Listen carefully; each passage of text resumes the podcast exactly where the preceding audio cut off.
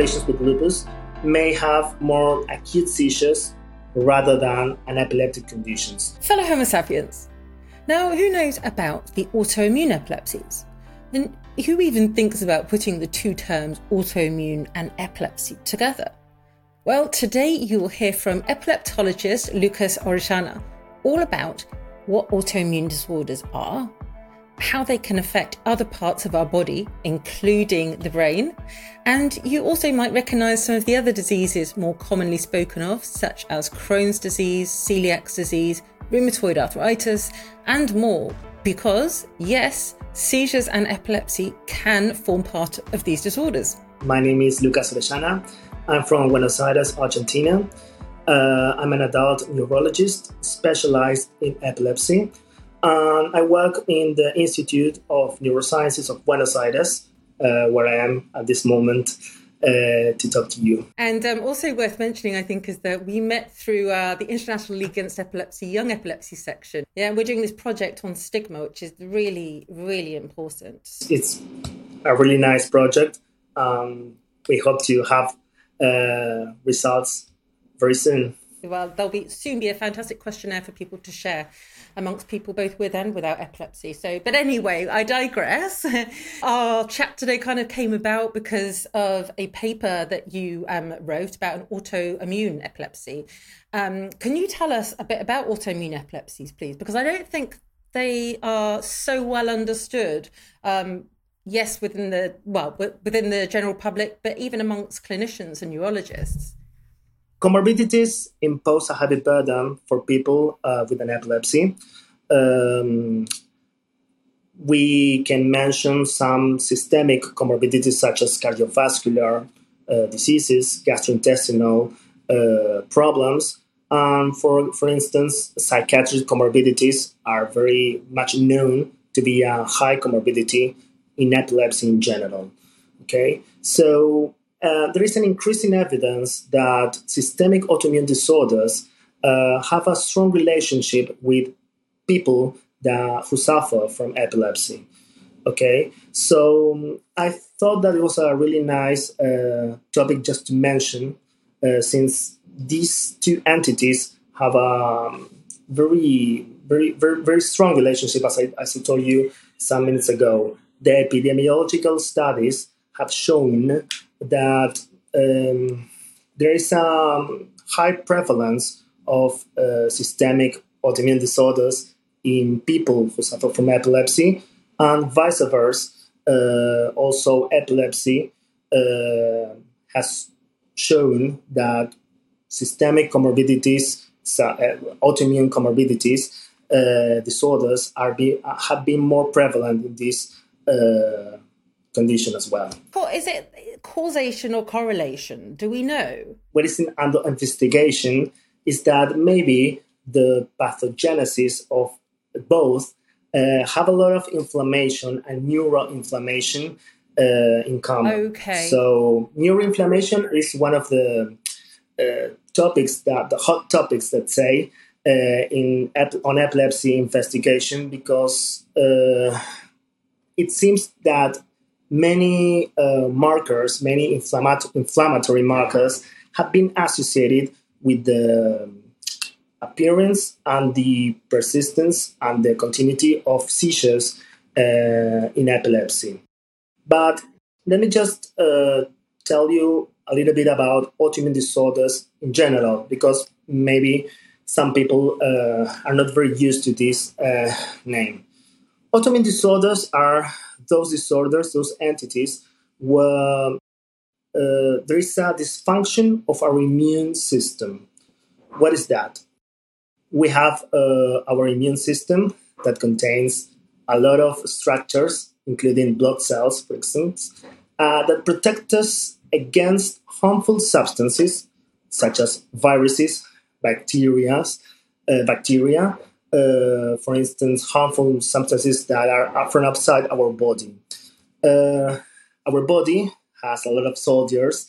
Uh, um, there are immune cells, and they have a lot of weapons such as antibodies. These antibodies go and attack these harmful substances in order for in order to erase those uh, substances which are harmful or potentially harmful to our body. Uh, but what is the problem about autoimmune disorders?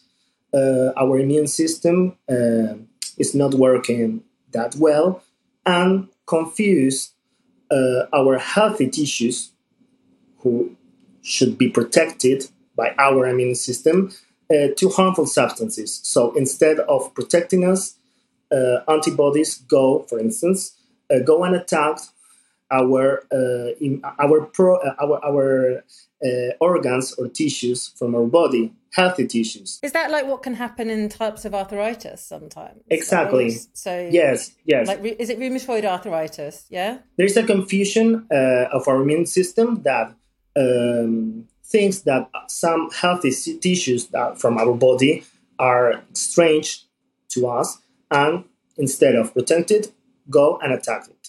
So what happens with, with these problems about this this dysfunction leads to the sometimes the destruction of some tissues organ and the dysfunction of some organs mm-hmm. and this can be let's say the areas that could be involved in these uh, patients could be as many as many organs we have in the body uh, some of the most frequent are blood vessels muscles joints um, of course, uh, blood cells, and of course, for example, uh, well, brain, mm-hmm. brain, and let's say more generally, nervous system, both central and peripheral, could be uh, affected because it's, that's, it's, it's another type of tissue. Many organs can be may, may be affected in one patient, but it's let's get it here. This is going to be the continuation. Um, one patient might have one or more than one autoimmune disorders. So it's not that one patient has only one autoimmune disorders and it's not possible to have both or, or many of, of them. So autoimmune disorders are much more prevalent uh, in on women and uh, especially young and middle-aged women, generally speaking. There are a lot of exceptions, but just uh, it's good to know that this population may be probably the most affected according to the stat- statistics that of course they, they have a lot of range from from from from from, from all the, the information that they provide. Uh, sometimes because a little bit difficult to diagnose them and it's a lot of uh, clinic eye uh, to get to the diagnosis of these entities. So, what is important is to know that uh, they exist. There are there are many many autoimmune disorders. Uh, some of them that I can mention maybe sometimes affect more the rheumatological uh, aspects of the patient, such as uh, lupus, uh, systemic lupus. Maybe it's a little bit uh, hurt uh, Sjögren syndrome, which was the the recent publication that I did, as you, you told us. Um, maybe sometimes uh, these autoimmune disorders affect more, for instance, in the, the bowel bowel diseases like uh, Crohn disease, for instance. Um, sometimes we have the celiac disease, uh, which is extremely prevalent overall, but and diabetes type 1 is another example that maybe we don't uh, are very used to the autoimmune association, but it's also an, autoimmune disorder, diabetes type 1. Uh, so imagine that is extremely prevalent. Um, sometimes we, we are not very used to to to to, to to match it with an autoimmune disorder. Yeah, never make that connection. I didn't know that. Exactly. That's, oh my goodness. That diabetes type one which is the, the, the one that that that starts uh, during the the youngsters. So how on earth then are these autoimmune disorders related to the epilepsies then? As I told you before, uh, many organs can be uh, affected by autoimmune disorders, and if brain uh, is affected, uh, there are going to be a lot of process uh, of processes that happens in the brain that are going to be immune mediated. Um, antibodies that go and attack uh, our brain may be a cause of uh, provoking seizures in, in these patients. Uh, a lot of uh, molecules that we have to connect, communicate the, the um, in an immunological way, like cytokines, interleukins, etc. Uh, if they are dysfunctioning, maybe they can provoke uh, altered uh, electric activity and they can uh, provoke the seizures. Wow. And we have a lot of uh, uh, more indirect, uh, let's say, ways to, to that, that these autoimmune disorders provoke seizures. For instance, metabolic metabolic disorders that are secondary to these autoimmune disorders, such as hypoglycemias, hypocalcemias, for instance. Sometimes uh, one of the, the, the most known, um, let's say, mechanisms is the vascular uh, ones, vascular disease that could be a complication of patients, for instance, in lupus. Uh, they produce some autoantibodies that are, maybe attack blood vessels and they attack, um, let's say, the circulation in the brain, and they can damage the brain and produce some seizures secondary to that, especially focal seizures in these cases. There are many factors associated uh, with autoimmune disorders, uh, most of them immune mediated, and sometimes secondary to the complications that these autoimmune disorders provoke in the body. Uh, so these are the, the, the, ideas that how this uh, can provoke decisions in these patients. And so, if a person, say, um, so unfortunately, you know, develops lupus and it goes to their brain and they have some seizures, is are those seizures likely to be, if one can, I don't know if you can almost put it like this, but are those seizures likely to be a one-off, uh, you know, or just a few they may have as the result of lupus in a period of time, or are they likely to have basic, basically be diagnosed with epilepsy and have it indefinitely?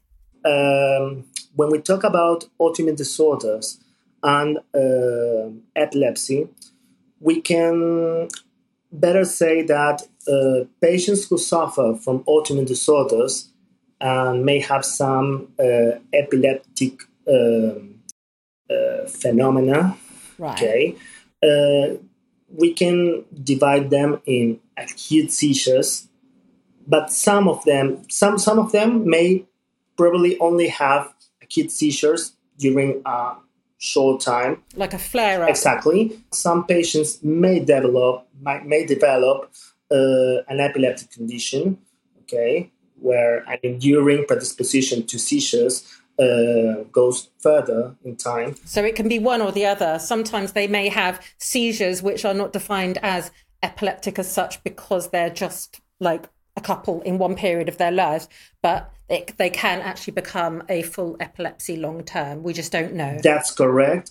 For instance, in the case of lupus, we have some around third, third uh, around a third of patients with lupus may develop uh, neurolupus, uh, which is a condition that combines sometimes psychiatric symptoms and epileptic symptoms.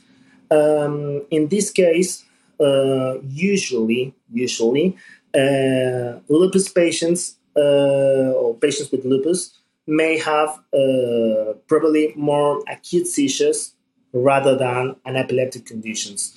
But if you have an autoimmune disorder, okay, you may have uh, acute seizures, like you have said, in short periods of time or uh, during a determined period of time and in some cases you might have um, an, an, enduring predisposition, like an epileptic condition, uh, during the time.